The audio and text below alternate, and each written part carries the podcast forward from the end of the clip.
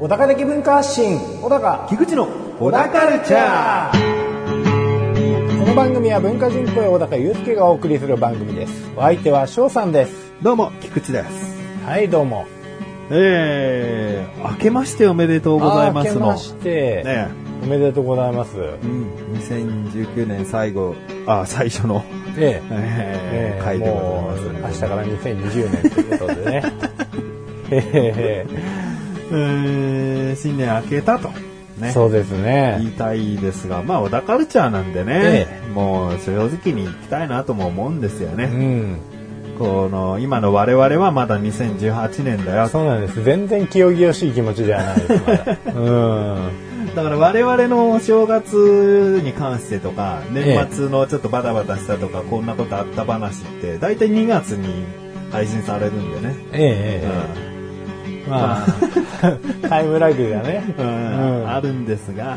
ええまあまあ聞いてくださってる方にとったらね、うん新年明けてから聞いてくださってると思うのでね、そうですね。この逆にもう新年疲れされてる方はね、うん うんまあ少し年の瀬に戻ってみたりしてね、うんこう、 気分をね、うんうん、まあもう何が言いたいのかよくわから ない。まあ、2月になればそういった話になるんで、あそうですね。ううんんそういう気持ちに戻ってもいいかなそとうでもす思うね。し初心に帰っていただいてねうん。えただ我々は、まあ、2018年の人間なんでねえ、そうですね。あなたたちの状況はわかりませんよと。そうです。うんもう大変ですよ。あもう 日本大パニックの時期かもしれないそうでですす。よ。もう平成最後とか、もうこう、大変な、あー大変な年号がついてるかもしれません。年号っていつわかるんだっけいや、わかんないっす。いつわかるかもうわかってるんですかあ、それも分かってないのか。でもさ、年明けてすぐじゃないことは確かでしょ、うんまあそうだと思うんです2けどね月、3。月ぐらいまではまだ平成なわけでしょえええええうえあんどうなんだろうな。年号は、今、小高が iPad をパチンコパチンコパチンコ打っておりますんでね。うん年号いつ変わるでググってみました、今。お僕の予想はじゃあ、年度末、4月1日から変わると。おうおうおう年号が変わるタイミングについては、2019年、平成31年4月30日に、ほうほうほう。えー天皇が退位され、翌5月1日に皇太子様が新天皇に即位されることが発表されました。つまりタイミングとしては、2019年4月30日までが、さ、平が。平成で、新しい年号は2019年5月1日からというこなるとほにどなりますね、と。あーまあ、気持ち、我々まだ2018年の人間なんで、気持ち半年ぐらいあんだな。うん。あーそうですね。うーん。まあ、この年号の選定には2文字、読みやすい、書きやすいなどいくつか条件があるそうです。うん。うんあとなんかもう予想されたものは使わないって言われてるなほどですね。ねこれは、あれですね。振りがいがありますね。なんだと思いますまあ我々みたいな弱小な影響力だとね、ええ関係ないからね。 そうなんですよ。もしかしたら当てられるかもしれないってことでしょ、ええツイッターで書き込むとまた別だけど、はいはいはいこんな音声でね、そうですね。よまくさかね、 まさか炎上することはないでしょうけどね。うんえいやー、なんだろうね。でも、あれでしょまたよく言われるのは、明治の M、大正の T、昭和の S、平成の H。ほうほうそのアルファベット頭文字は、はいそのよくね、うー履歴書とかさ、そういうもので、一つずつあら表したりするときあるから、その頭文字アルファベットは使われないって言われてるよね。えおーうん。だ H から始まる波行とか、なるほど。昭和の S の作業とか。うんうんえー、だからなんでもありだけどなうん。ねえ。書きやすさとかあるの、まあ平成は割と書きやすい。昭和も書きやすいかな。対象は絶対書きやすいよねう。ん。あ、明治も別にでも。うん、うん。いいかな明治はもう某菓子メーカーが相当こう、力を貸しそうてっすねみんな書きやすいんじゃないええの、えええええ某じゃねえよ。明治だよ。 え。もう隠しようがないよ。何も隠してねえ。うーん。あじゃあ、対象制約の力はそんなに大したことなか ったか対象制約。 うーん、そうか。対象制約もあったしな。ら。なんか昭和になってくるとどうなんですかね、どこの企業もあんまり乗っかってきてないのかな。そうだね。んまあ、ね、東京ディズニーランドみたいな、なんか、何か頭にとりあえずつけて昭和なんとか工業とかありそうだけど。あああ、昭和記念公園みたい なね。あ そうだ、ね、あありますね。まあそんな、うんいやー一年生で習う感じなんでしょ、きっと。一年生、二年生ぐらい。はいはいはいはいはい。うーん。金。すごい欲のありそうな。金金。金で悩んでんだね、もうね。そそうですね。もうこう2020年オリンピックを向けてのこいやー、すげえやだな、その時代だけにフィーチャーしてつけんう、もの。うやらしい感じがしていいじゃあーななんか、高輪ゲートウェイって感じ。いですか。長いよね。あれもう本当に。結局みんな高輪って呼ぶんでしょっていうのがもう目に見えてきそうですけどね。まあ、呼ぶでしょ、みんなもう高輪って。うんもしくはゲートウェイの方で呼ぶんですかね。ゲート、ゲート。ゲートゲート。うん。ウェイウェイ。ウェイウェイ、ウェイで。ウェイの南口。どこうーんなんかもう少しメッセージ性があっていいような気もしますけどね。今までのってこう、まあ僕が読み切れてないだけかもしれないですけど、うん。あまりこうシンプルには、どういう時代だよっていう感じが伝わってこなかったかなと。そうだね。うん。平成って言われても初めて知る単語だから、まあ当たり前なんだけど、うん。まあ平らになる、平和になるうん。ってことだよね、平等とかさ。まあそうでしょうね。そういう位置、意味付けなんだろうけどね。でもまあ今さほど経済的には平和じゃないわけですよね。ああだからこそ金を出してきたわけだ。ああ、そうですね。なんだよ。 こじつけたね。うん、それで、 それで行きましょう。まず日本経済を落ち着かせようの。はい金。はい。うーん。金メダルを取ろうの金じゃない。そういう意味も含めましてとか言う言ってほしくないな、政治家にね。そうですね。うん言いそうだな。あー、俺、ダメだ。ダメだ、政治家だ。えーでももういいよ、金に何かつけようかじゃあ。ねそうですね。うんなんか、絶妙な感じの。だ平らっていう感じはやっぱりすげえ使いやすかったんだなと思うけどうんね。平和の平で、平等の平でっていう。うんうんうん。なんだろうな。平成のせいも別にいい字だとは思うんですけどあーね。なる。なるなし上がる。うん。でもそな、れ。なりきんにななりっきちんゃう。 なりきん 元年。もう日日本終わっちゃうよ。経済発展が望めそうじゃないですか。いやもう貧富の差が。 発展はするんだよ。でも貧富の差が激しそうだよ。 そう、もう登ってくるやつらみんなね、品がなくてね、こう。うんやたらそういればの金ですよ。あうわっーうんな収める感じじゃないのだから。お金が収まる。うん。うん。むしろ、こう、金を上げていく感じの、うんうん。あ上げてく感じね。うん。上昇性の高いワードですね。うん。ああ、金、あ、金って入力しちゃった。金賞。金賞。登る。ああ。金運上昇。金。やっぱ金はいやらしいよ。 そうですね。ちょっとやっぱ金の匂いしちゃうんですよね。うん金をどうなにんかかいやらしくなくて金がこう儲かる感じないんです円はかねね、日本のあ、代表する円。うん。炎症。円章。円が登る炎症元年。円章。 響きはいいよね。うんうんうんうん。うん。天は天。円天。おう天に登る。円が天に登 る。それダメじゃないですか。お札に羽生えてるパターンじゃない ?1 万円使っちゃったーの時のあの子。お 演札出飛んでってる時の。あーまあいいや。一文字だけでいいじゃん。円円にしよう。我々は、一文字当てる。円。ね。地球も丸いし。うん。うあ、んいいね。地球も丸く、何もかもが丸く収まるように、そして日本の代表する、そう、通貨、円。はい。縁が良くなる意味を込めたもの。人と人との縁もね、も円うちょっ満で良くないじゃんと、。円満、おーもうあるけど。うん。円満元年。円満元年。 なんかちょっと元年くっつけると最悪ですね。 円満1年、円満2年。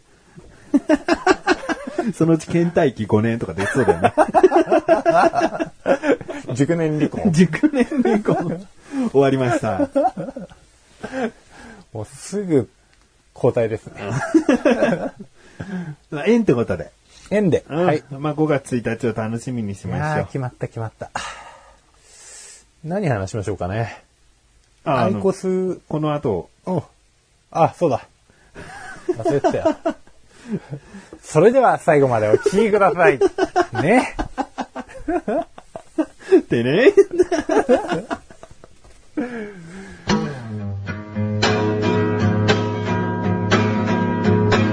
小田カルチャーは皆様からのご意見、ご感想をお待ちしております。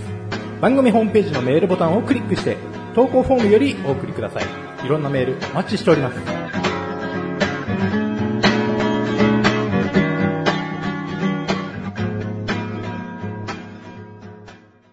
まあ、冒頭で話しましたけど、うん。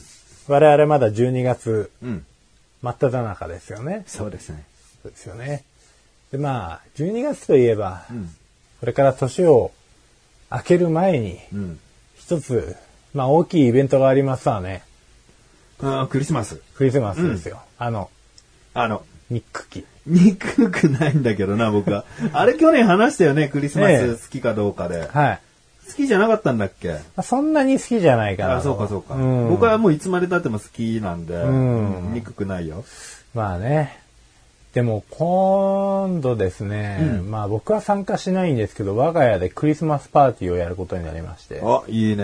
えーちょっと息子のね、友達と、そのお母さんと、うまあ、うちの嫁さんとみんなでワイワイガヤガヤ、あうちの狭い部屋でうん盛り上がるらしいんですけど、うん。まあ、飾り付けをですね、うん。なぜか担当してるんですけれども、一人でえ協力じゃなくて担当になったの大臣え飾り付け大臣。大臣ですよまあ一緒にこう、買いに行くぐらいはしてくれるんですけうんうんど、うんまあ足りないものは僕はまた一人で買いに行ったりうんうんしうますし、で、こう、あれこれなんかね、こう、なんかブラーンってなってるやつ、うん文字とかついてて、メリークリスマスみたいな、はいはいはいついてるやつでブラーンってつけて、うん。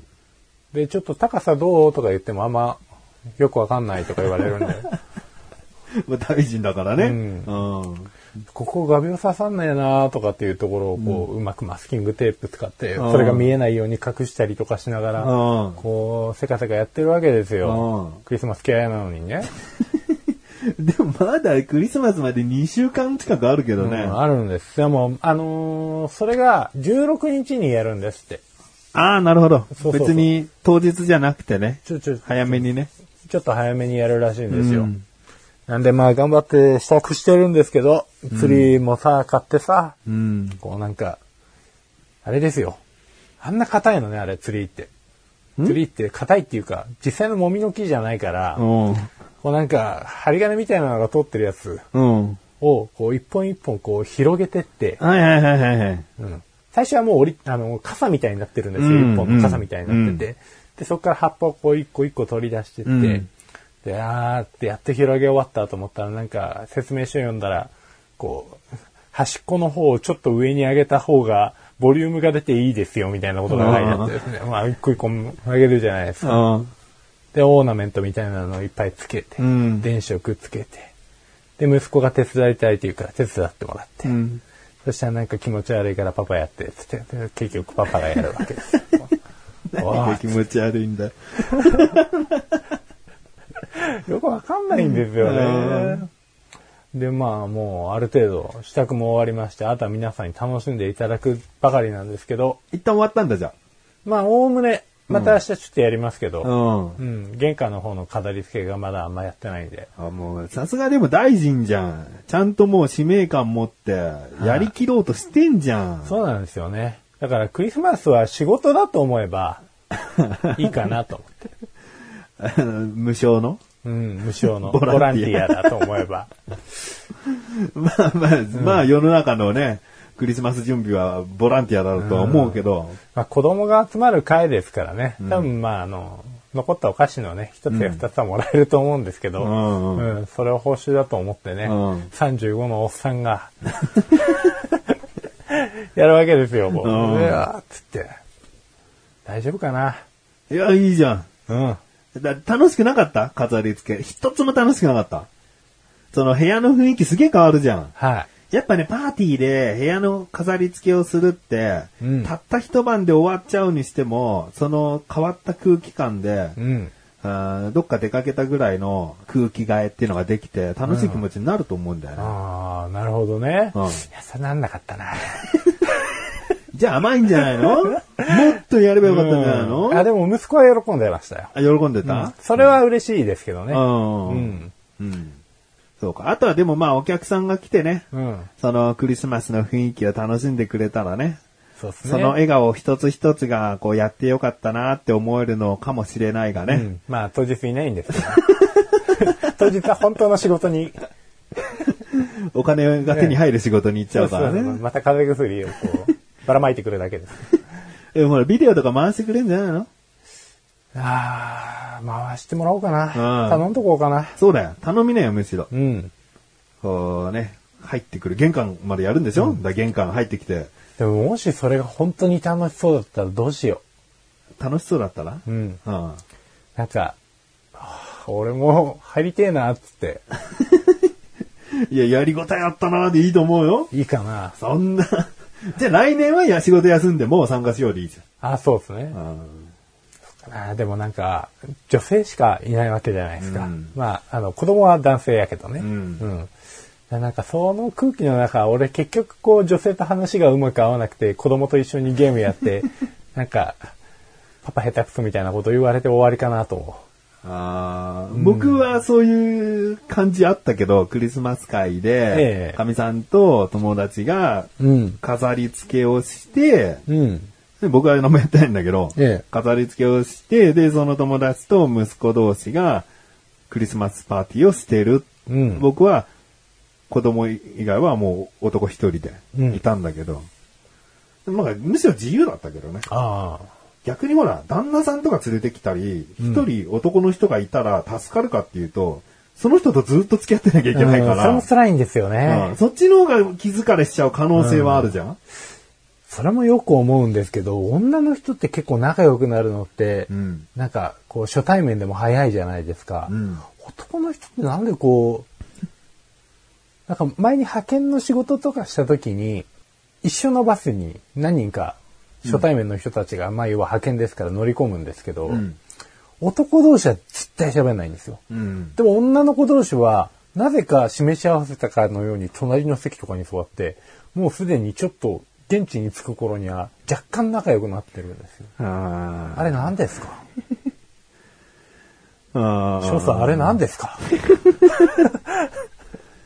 いや、女性だからってくくりじゃないんだけど、でもやっぱり、子供通してママっていう、ある意味一つの同じ職業で並ぶ時に、話話題がすごく出やすいんじゃないの共通話題が。あお父さんってまだ子育てにすげえ協力的、全く子育てしない、たまに手伝うとか、いろんな状態のお父さんいるかうら、んどういうお父さんかによってとっつき方変わらないなんか。まあ確かにそうですね。うん。ある程度こう家庭的な方が多分共通の話題が生まれやすいですよね。僕でだからも割と家庭やってますよ。ん ここで家庭やってますよ発言するとものすごい反感買いそうですけど、うん。うん。割と結構手伝ってるから話し合うのかなあー話せばもう、もしかしたら、うん、でも、そうだね。 お母さん同士って、でもな、小高の奥さんなんかしっかり働いてるタイプのお母さんだからそな。うなんですよ。専業主婦。だから、こう集まりやすいとか、そういうくくりでもないんだよな。 むしろうちの奥さん専業主婦結構嫌ってて、あのーよくこう朝、出勤したりとか、うんちょっと休みで帰ってくる時とか、うんあの、保育園を送ったお母さんとかが、うんうんうんこうずっと井戸端話してる時がいるじゃないですか。あいつらクソ暇だな、っつって、 横通ってくわけですよ。まあ、感じ悪いんですわ。ええこいつ嫁だよな、と思いながら、ええまあ、うん、だから専業の方とあんまり話が合うかと言われるとどうなんだろうって思うところはあるんですけど、でもまあ今度集まる方はそれなりに皆さん仕事ちょこちょこしてる人なんで、うんうんうんで前にも一回集まりがあって、うん。うん。うん、その時もまあ仲良く終わったみたいなんで、う。うんんまあ、きっと楽しくやってくれるんだろうなとは思うんですけど、うんまあ、その、お母さんの特性によるかな、じゃそうっすあ。ね、うん。気が合うなと思ったらすげえ仲良くなるスピードが速いんじゃないうん、うん。男っていうか、働いてたりしたら、やっぱりなかなか、ね、じゃあまた会いましょうっていう機会少ないからね。うんだから仲良くなるメリットが少ないって勝手に思っちゃうのかもしれない。ああまあ確かに、うん。うん、特にここで関係を築いても、うん。それ以上にもならないし。ううん。ん。なるほどね。これで二人でどっか遊びに行っちゃったら完全な不倫ですから ね。ええ熟年離婚です、ね。熟年離婚じゃねえや。即離婚。うんうん。うんあーでも、こういうのにつながるかな。この年になってね、30半ばになってね、ええ友達増やしたいと思うかどうかっていう話題あるのよまあまあまあまあまあ。僕はむしろ減ってくんじゃないかと思ってて、ええ今年取るにつれて。まあ、うん最初にいた友達の数にもよるんだけどう、ん。あと職場をどいかに転々とするか、うんこう移動でも何でもいいよ。その、左遷でも。うんこう職場の環境が変わると、その親しくなる人は増えるから、はいそれで友達増えるって人もいるかもしれないけど、うんやっぱどうしても連絡とかが怠ってくるわけじゃん。まあそうですね。年取っていくと。うん。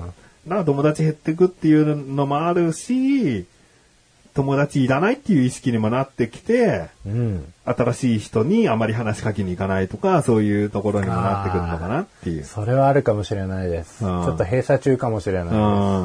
小高閉鎖中です。なんか、閉鎖中、受け入れられません。ここを通らないでください。はい。 そういうのやってないん で。えうん。えダメだな。どうなんだろうな。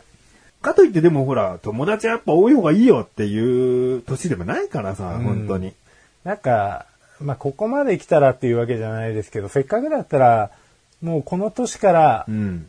なんか新しいことをこう、なんで、なんでしょう。ステップアップできるようなうん。人間関係を作りたいですけどね。自分が、が相手もできれば。うんうん。うんまあ、すごい、冷たい言い方だとメリットある付き合いっていうかね。そうですね。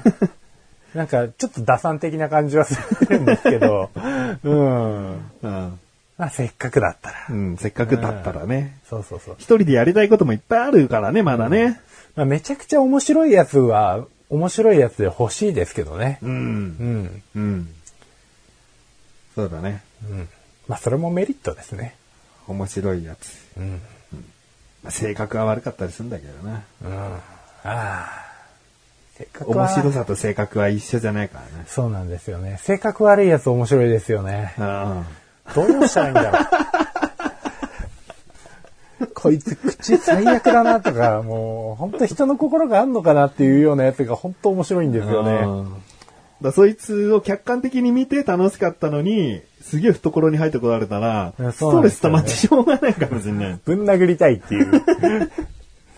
ああ、いいクリスマスパーティーになるといいな。そうですね。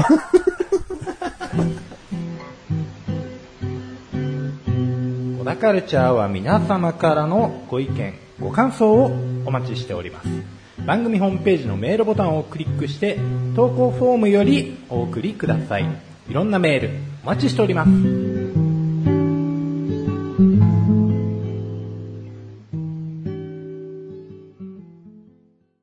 あの、去年、この前、あのーパソコンを直すどうのこうのでさ、僕はがい店員さんにすげえ腹が立ったって話したじゃん。はいはいそんなこと絶対ありえないですよって言われて、そこで修理するのやめたっつって。はいはいで、結局メーカーの保証書があったから、うんこう、買ったとこの大型量販店に持ってって、して、なんだかんだ最初のなんか手数料じゃないけど、うんそういうもので5000円かかるんだって。うん。もうどんなにこう5年保証とか入ってても、なるほど5000円はかかりますって言われてて。うん。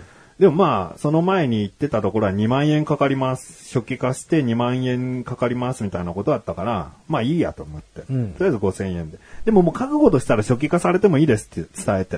はいはで、じゃあ、その修理センターに送るので、あのー、お電話、そちらから、こちらからかけさせていただきますので、その時はよろしくお願いしますって言われてさ。で、そこから電話が数日後にかかってきて、い。はえーハードディスクやドライブやらは壊れてはいませんと。い。うん。まあ、それは、前のパソコンショップでも言われてたから知ってたんだけど、うんそういうとこの破損で、破損によるエラーではございませんって言われて、うんうん。で、どうやら中に入ってあるソフトウェアをどのこのすると、えー治ると思うんですよねって言われて、んうんでもその修理受付のその電話かけてきてくれた人が、でもこれは5年保証のうちに入りませんって言われて、うんうん。なんか故障したっていうものに関しては、故障入ってるから、お金がかからないらしいんだけど、うんそれなんかパソコンのセットアップ的な、作業、中身の作業的なことになると、うん。どうしてもお金がかかってしまうってうんうん。言われて、で、全部で1万5千円ぐらいにはなってしまいますっていう。ううんんんなんだ、ための5年保証なのかなと思って、うんこなんか5年保証、5年故障保証って書いとけばいいのになみたいな。うん。うん。故障って何をもって故障かなんて買った人にとったらどうでもいいからさ。うん。ただパソコンがちゃんとつかないっていうのが故障なんだからさ、と思まあまあまあったんだけどはい、はい。でもまあ、それでも初期化をせずに直せるって言ってくれて、うんうんそれはありがたいなと。なんだかんだ消す消されたくないデータも入ってたしなと思って。はいはいはだからまあ、お願いします、つって。で、また電話がかかってきて。い。うん。原因がどうやらおそらくそのウイルスのセキュリティソフトが、あーなんかダメにしちゃってるみたいですと。うん。あ、確かに、すげえ安いの買っちゃってたなと思った。はいはいはうん今だとウイルスバスターとかそういうもう有名な、はいしっかりとしたセキュリティソフトの方がいいですよって言われて。うんああ、そうなんですね。安いのを買っちゃうとやっぱ、あれなんですね、つって。うん。じゃあ、あの、ウイルスセキュリティソフト最悪の場合消しちゃっていいんで、アンインストールしちゃっていいんで、お願いします、って言って。うんうん。あ、わかりました。ウイルスバスターですと、こうこうこうで、こういうことが起こらないんですよね。でも、安いソフトですと、いろいろと問題が出てしまうお客様も多いみたいな、うるさいなと思って。うんいや、わかりました。もう消していい んで、あのお願いします。なんか、イライラまでは言ってないんだけど、イライラまでは言ってないんだけど、うんめんどくさいなはちょっとあったんだね。その後、もう一回ぐらいなんか別の件でまた電話かかってきたりほうしほてうほう、故障センターってこんな電話かかってくるのかなと思ったんだよね。 で、いざ、こう、大型量販店にもうまた戻しましたんでって言われて、うん行ったら、えー、すべて込みで5000円になります、つって。うん。なんか電話で1万いくらって言われたんですけど、いや、あの、5年保証に入ってらっしゃいますので、あの、5000円だけで結構ですよ、つって。うん。 5000円だけ払ってえ終わったんだけど。え。はあいつ何なんだよって。 あの電話のやつ何なんだったい。のん。架空請求です。請求払うきっかけのない架空請求。 うん、なんかそう、まあ、いい結果でよかったけどうね。ん。まあね。初期化もされず、5000円で治った。うん。うん。っていういい結果ではあったんで。はいはいはい。ウイルス対策のソフトは、うん。アンストされてたんですかあ、してたかな。ほうほうほううん。立ち上がりも早くなったし。ああのーありえないっすよって言ったやつの、ありえない状態にはなるなったかなと。あ。あのー、2万5千円、3万5千円ぐらいの安いパソコンよりはうん、早くなったんじゃないかなっていう。おほほほほ。うんまあ、あのーあの、店員との温かい話をお届けできたかなと。おおー。うんなるほどですね。大間違いです ね。もう、もうその説明方クソ野郎に、うん一発お見舞いしてやりたいぜとしか聞こえなかったですけど。あおかしいな。うんうんぜひ、保証書はお忘れずにっていう話だったんだけどな。何が保証かっていうところでした。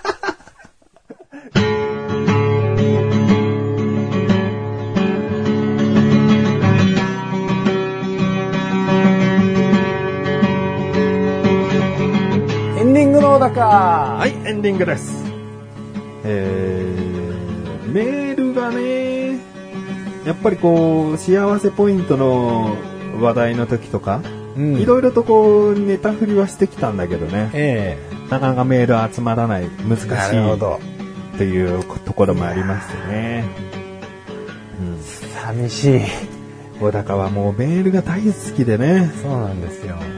だけど、なかなかやっぱり難しいんだな今年メール何通来てほしいかな ?5 通来てほしいな、じゃああ、わかりました。あ。うん書きます。うちのお高が喜ぶんですよって意味で欲しいのに。そうです。うん。自分のモチベーションを下げたいのか上げたいのかよくわからないですけど。ラジオネームだけ変えてくれれば。うん。なんとか僕だけはごまかせる。ええ複数のサーバーを経由して送ります。 で小高はもうめんどくさそうに答えるんですよ。うるせえな。わかってるよ。うん。なんならもうドンピシャな、ちゃんとした素晴らしい答えのできる用意もでき、あるかもしれないですよ。そうですね。うもう自分の好感度を上げるた めに必死な感じで。ん。うん、まあメールお待ちしておりますんでね。はい。えー、次回も、まだ、なんと2018年からお届けしますよ。オタカルチャーは月に2回の水曜日更新です。それではまた次回。さようならさようなら